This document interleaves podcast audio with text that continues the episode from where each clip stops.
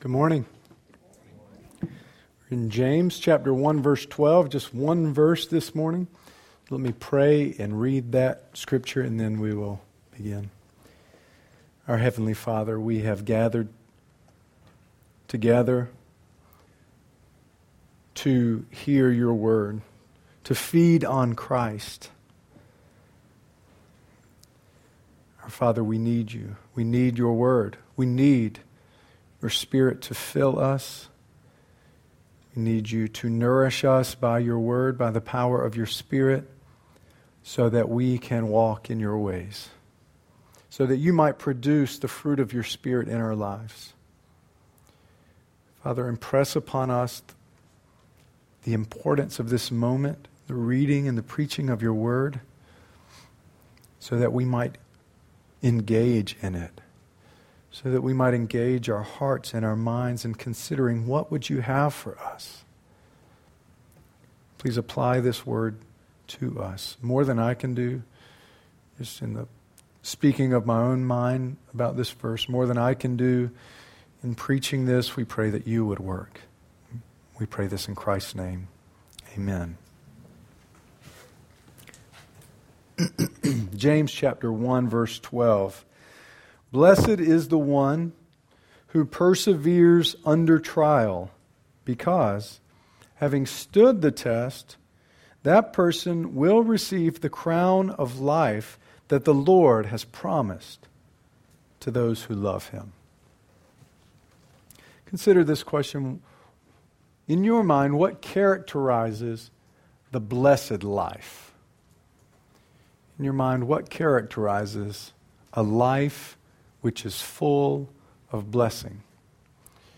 And maybe your image of that has changed over the years. Probably it's changed over the years. Think back when you were younger, maybe a child or a teenager, and you were considering, what do I want to be when I grow up?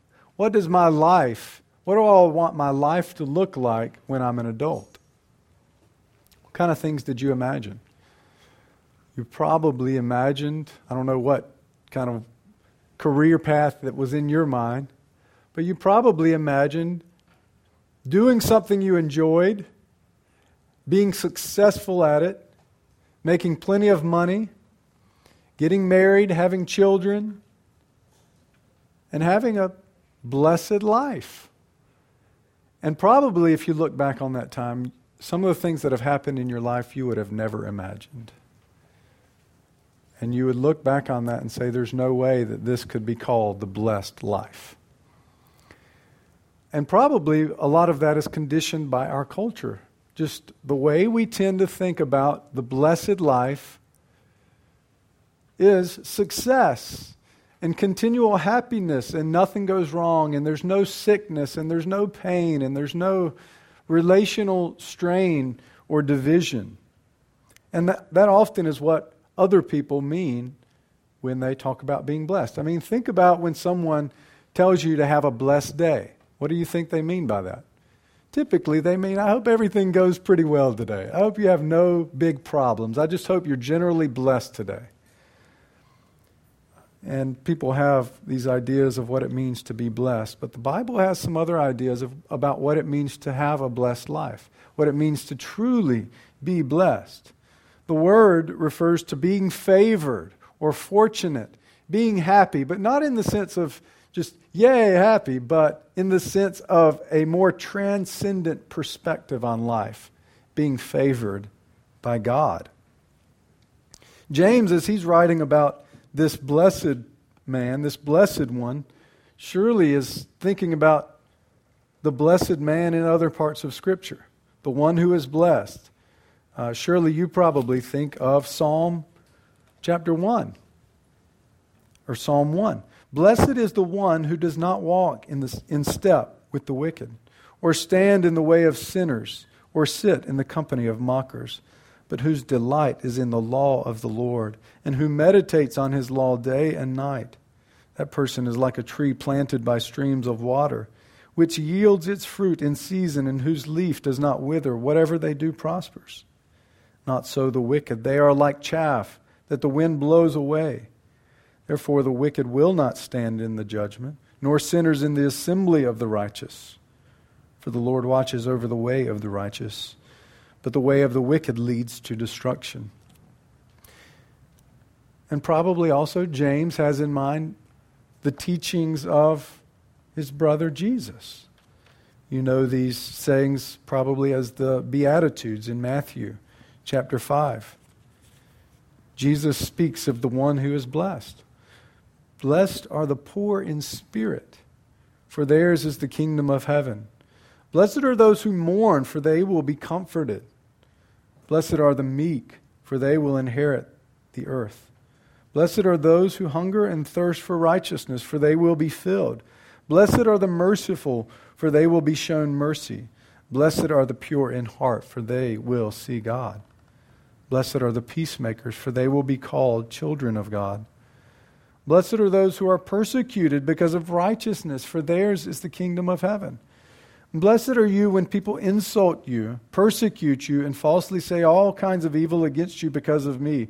Rejoice and be glad, because great is your reward in heaven, for in the same way they persecuted the prophets who were before you.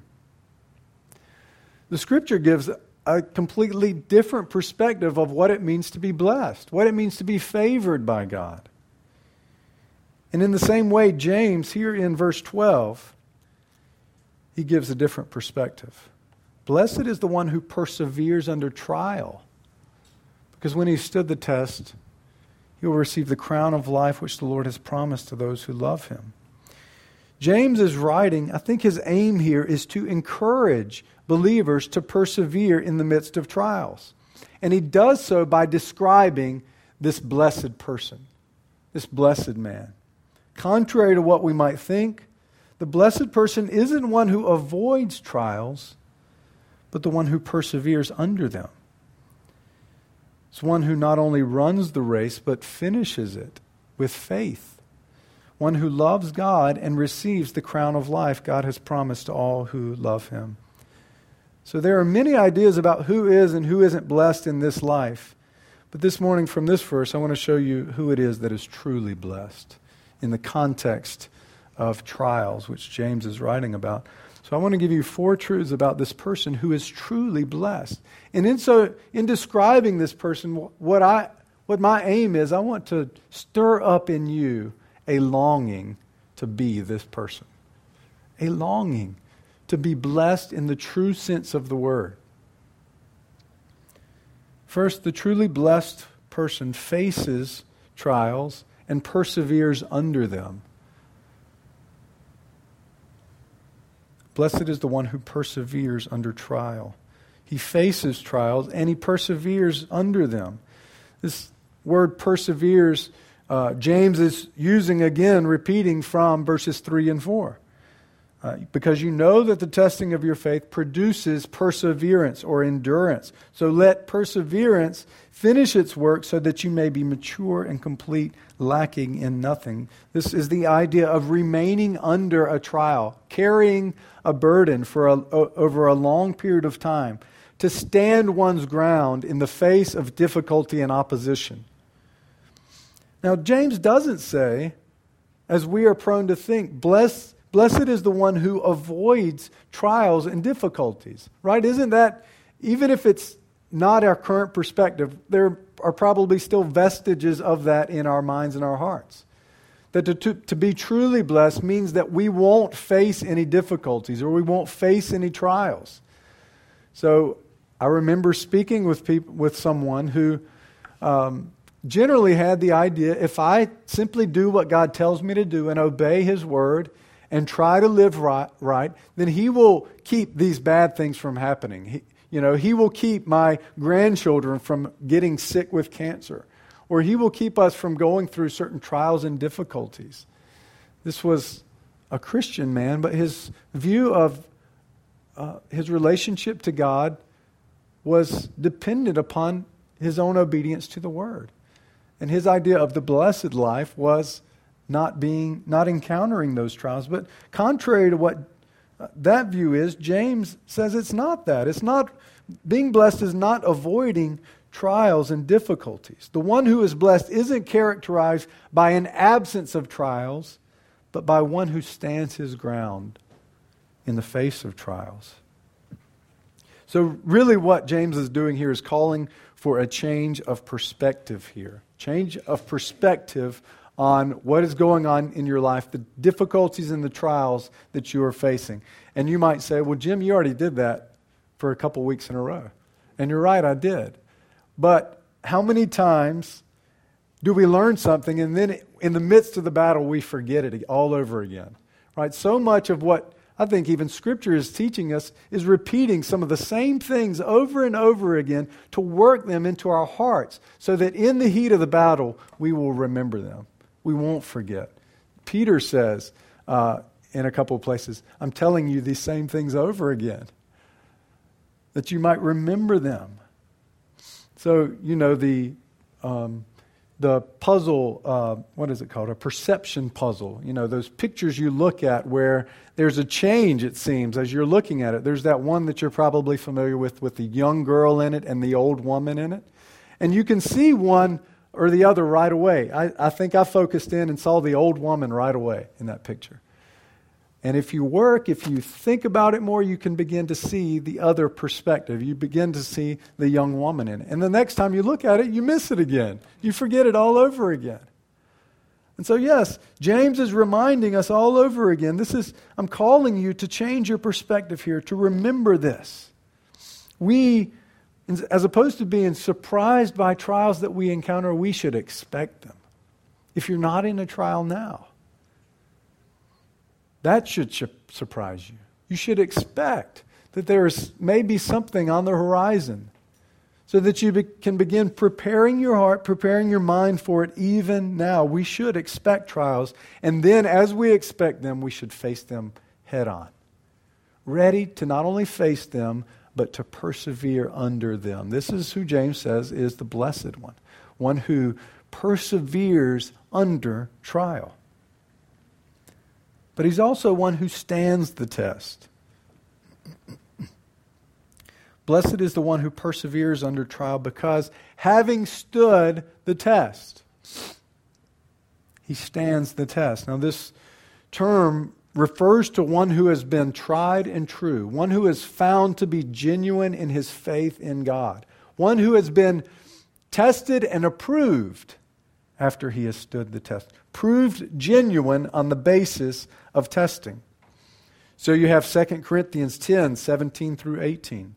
Let the one who boasts boast in the Lord, for it is not the one who commends himself who is approved, but the one whom the Lord commends. Or we have this same term in 2 Timothy 2:15 uh, where Paul is speaking to Timothy and he says, Do your best to present yourself to God as one approved, a worker who has no need to be ashamed, rightly dividing the word of truth. So, this is referring to a long obedience in the same direction, to quote Eugene Peterson, a long obedience in the same direction in the face of difficulties, in the face of trials, finishing or completing the test. So, the context here, James says, the one who, having stood the test, will receive the crown of life. And that's referring to eternal life. And so, you might be tempted to see this standing the test as okay, here's one trial that I'm facing. Now I've stood the test. I'm blessed now. I've stood the test. But rather, James has in mind the whole scope of your entire life.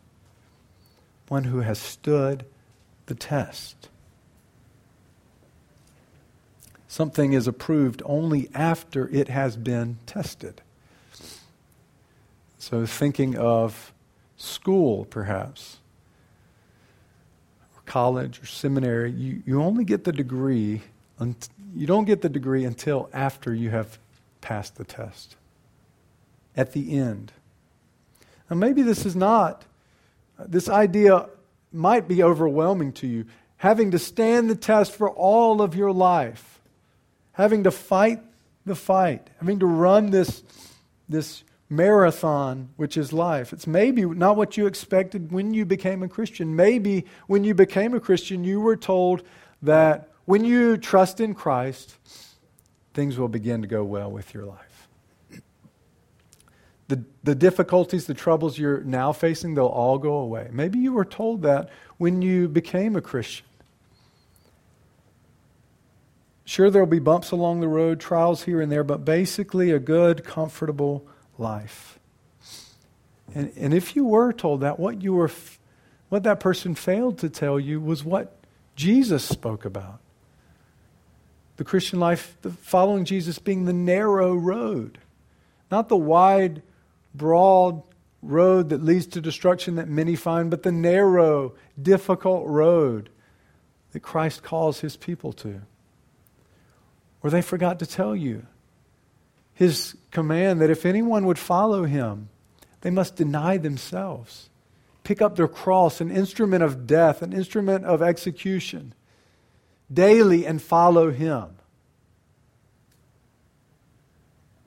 Application for us here is if you feel like giving up and giving in, keep going for the long haul.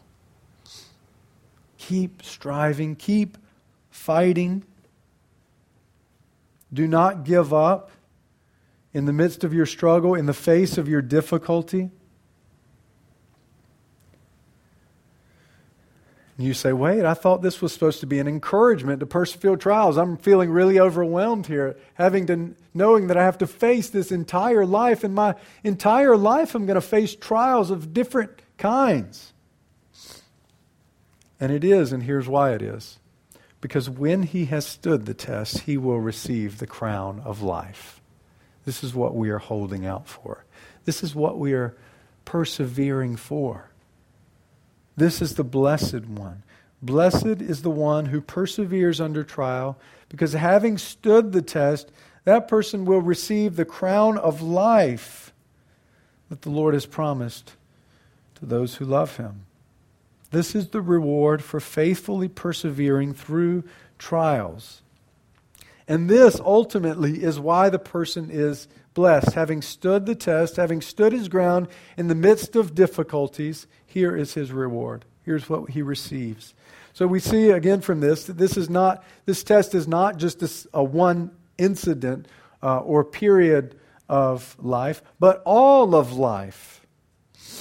Now the crown here, this crown of life, is was probably what James had in mind. Is not a gold crown, what we immediately think of when we think of crown, but a wreath made of, fo- uh, of foliage and worn by those of high status or held in high regard. So, this, this wreath signified appreciation for a job well done, uh, appreciation for accept, exceptional behavior or performance, an award or prize for exceptional service or conduct.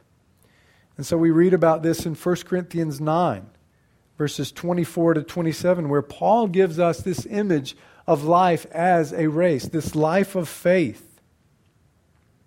Do you not know that in a race all runners run, but only one gets the prize?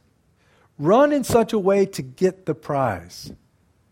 Everyone who competes in the games goes into strict training. They do it to get a, a, crown that will not last, but we do it to get a crown that will last forever.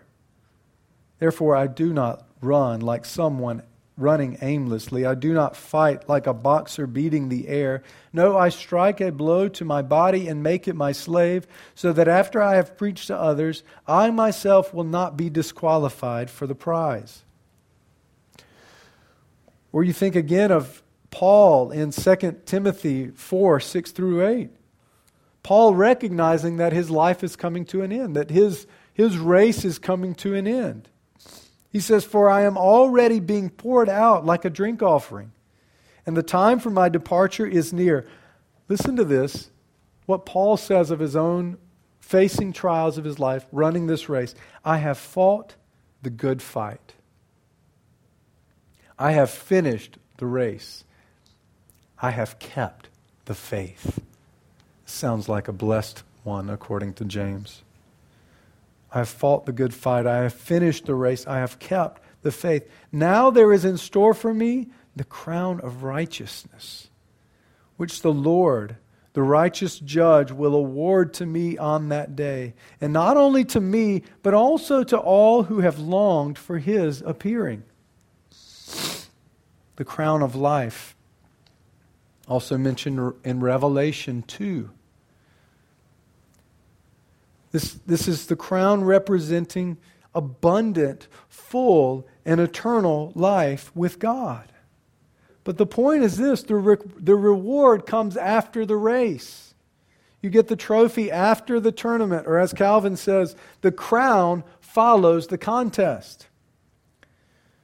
So I, I wrestled in high school, and what you, if you know wrestling, what you know about wrestling is the pin is the trump card right? So the trump card, you lay the trump card down and the game's over. You win. The pin in wrestling is the trump card.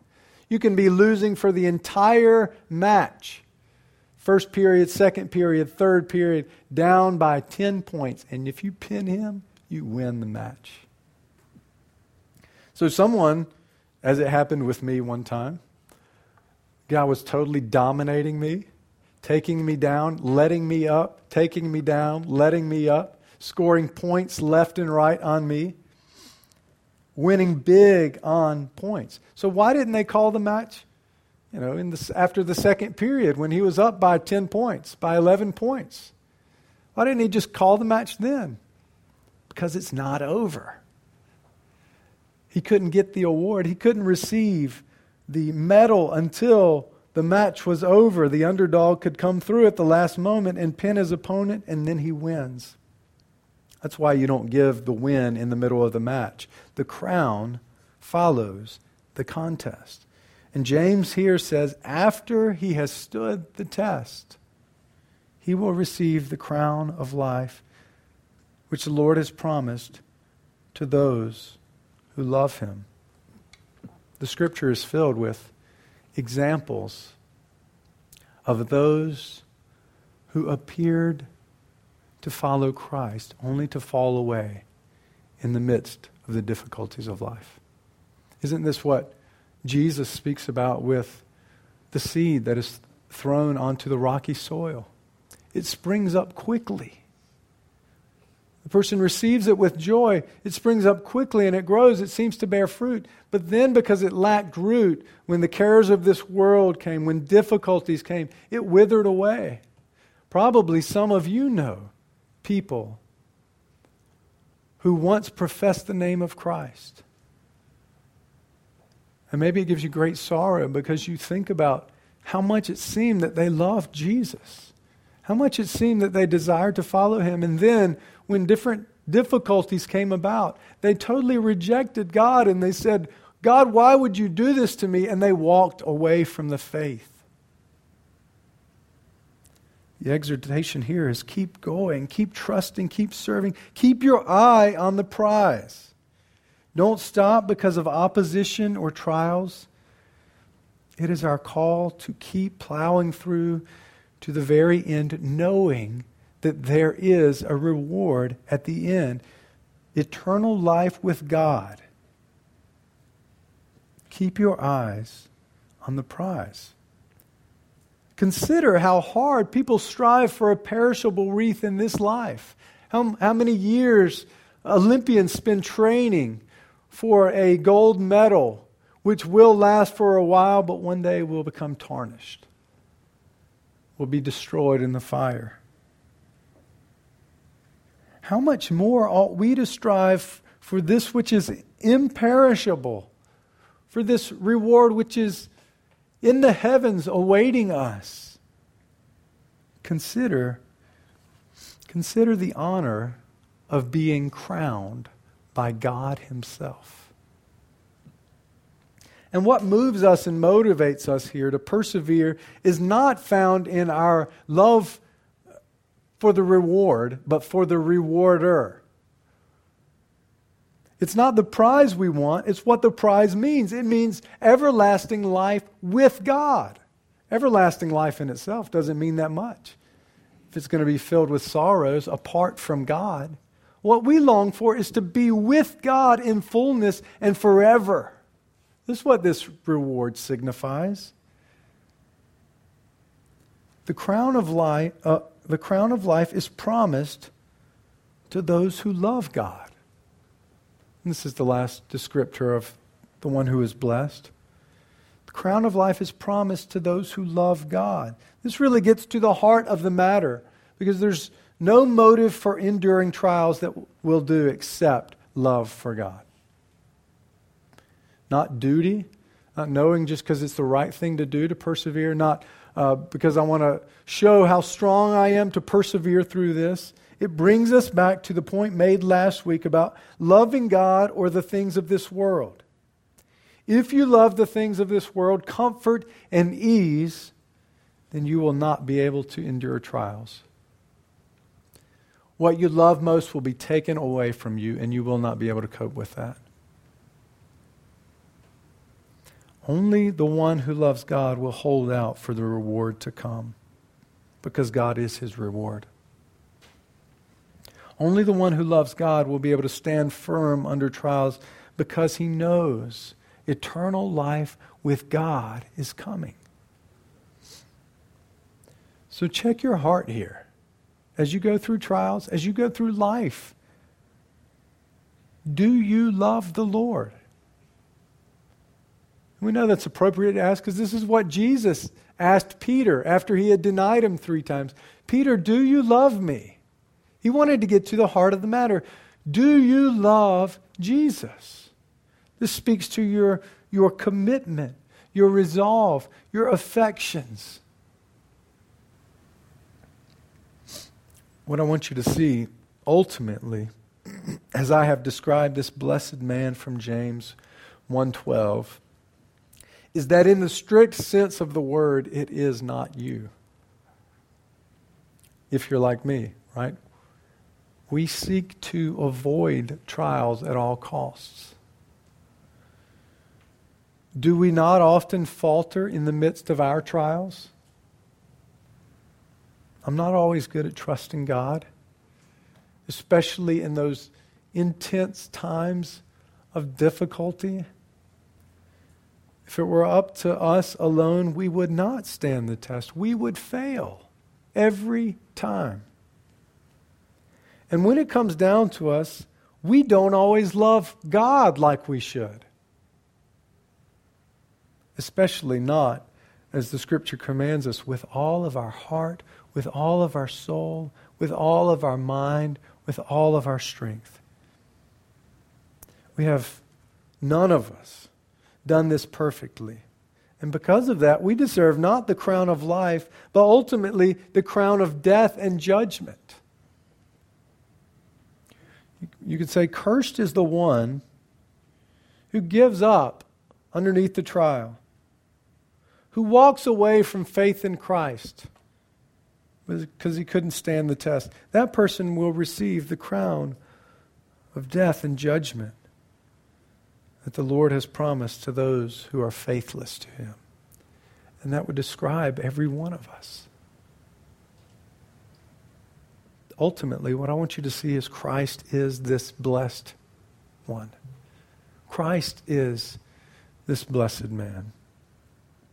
Like us, Jesus Christ faced the trials of this life, but he endured perfectly. He suffered the loss of loved ones we see that he was filled with sorrow at the death of his friend Lazarus. He suffered having very little, he had no place to lay his head. He suffered persecution. He suffered temptation at the hands of the devil when he was starving. Yet he did all this without sin, without complaining or grumbling or falling into the temptation but he had even more still to endure. Christ endured suffering at the hands of the Roman guards who beat him and mocked him, who spit on him. Jesus wore not a royal crown, he didn't even wear a laurel wreath, but a crown of thorns was placed on his head. And he endured the most brutal and most humiliating form of capital punishment of the day crucified with nails through his hands and feet. But even that is not the worst of it. Jesus endured suffering under the wrath of God that was due to sinners like you and me. The crown of thorns was on his head, yes. But the crown of God's judgment must have hung heavier. For it was in that moment Jesus was taking on the punishment that sinners deserved. This is what happened in Jesus' death a substitution. Taking the punishment, the judgment that others had earned, that we had earned and should have paid. And having made atonement for our sin, God raised Jesus up on the third day. And he raised him up and gave to him the crown of life.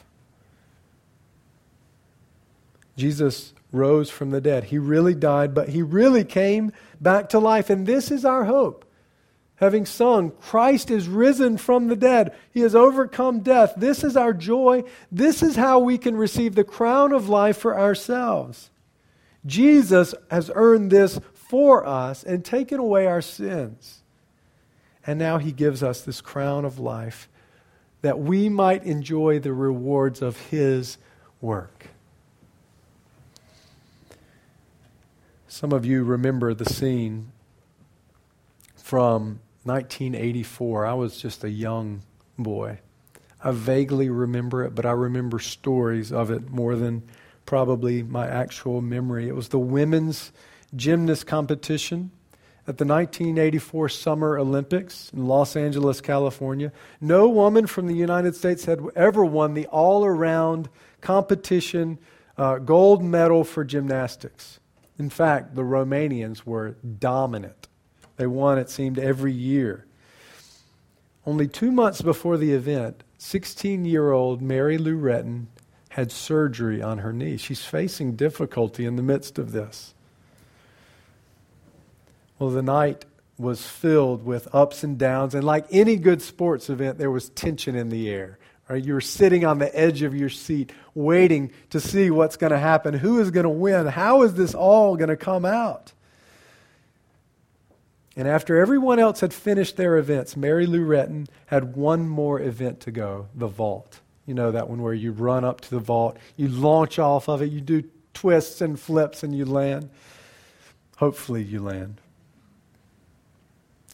If she scored a 9.9, she would not get the gold. If she scored a 9.95, she would tie for the gold. It's only if she scored a perfect 10 would she get the gold all to herself. What no other woman in U.S. history had done. And you know the story. There's complete silence as she starts her vault. She begins to run towards the vault. She lifts off, she jumps, twists, flips, and then the moment of truth. She makes a perfect landing, and the crowd goes wild, cheering all over the place. Her coach runs and jumps the barricade to give her a hug. You're not supposed to do that. He was so filled with excitement and joy at her perfect landing. And then the crowd starts chanting 10, 10, 10, 10, all around the stadium. And then a little bit later, you have to wait. The score flashes up on the board. It's a 10 and the crowd screams even louder. The place is going wild. And then there's that moment of just tears flowing down her face, extreme joy when she stands on the top of the podium. Not second place, not third place. She stands at the top and she bows down as the judges place the gold medal around her neck. And the national anthem begins to play. It's an amazing scene. If you haven't seen it in a while, it just fills you with joy at seeing it. She completed, she competed to win a temporary prize. Yes, filled with amazing joy, an amazing moment in history. We are running this race of life for an eternal prize. Consider the scene when our race is finished. We look back over our lives at the ups and downs, the skinned knees, the broken bones that had to be put back into place, the joys and the sorrows, the difficulties we faced, but through it all we kept the faith. Not always perfectly, but we clung in faith to Christ. He was our only hope. We trusted Him, perhaps even with a weak and frail faith. But we trusted. Somehow, only by the grace of God, we made it. We persevered. And we stand before the Father as the crowd of witnesses around, around us cheers. We bow down before the Father and he places on our heads a crown of life, which he has promised to those who love him. And the crowd again goes wild and cheers and begins to chant, begins to sing. But they're not singing our praises. They're singing the anthem of the Lamb. And it rises up Worthy is the Lamb who was slain to receive power and wealth and wisdom and strength and honor and glory and praise. Worthy is the Lamb. And at that point, we will take our crowns, which we have received from the Lord, and lay them down before his throne with great joy because we, we will know that we didn't win the race. We didn't do it ourselves. We didn't score the 10, but Christ scored the 10 and then credited it to our account by his free grace. And how blessed is the person whose sins are forgiven. How blessed is the one who receives the righteousness of Christ credited to his account. How blessed is the one who perseveres under trial. For when he has stood the test, he will receive the crown of life, which the Lord has promised to those who love him. Let us pray.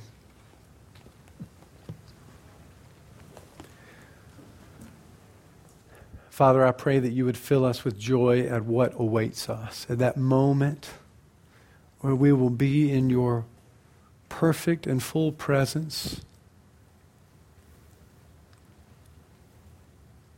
hold that before our minds and our hearts so that we will be able to persevere in the midst of the difficulties of this life. I pray if there is one here who is struggling, who has felt like giving up, who has felt like it's just not worth it. I pray that you would remind us of Christ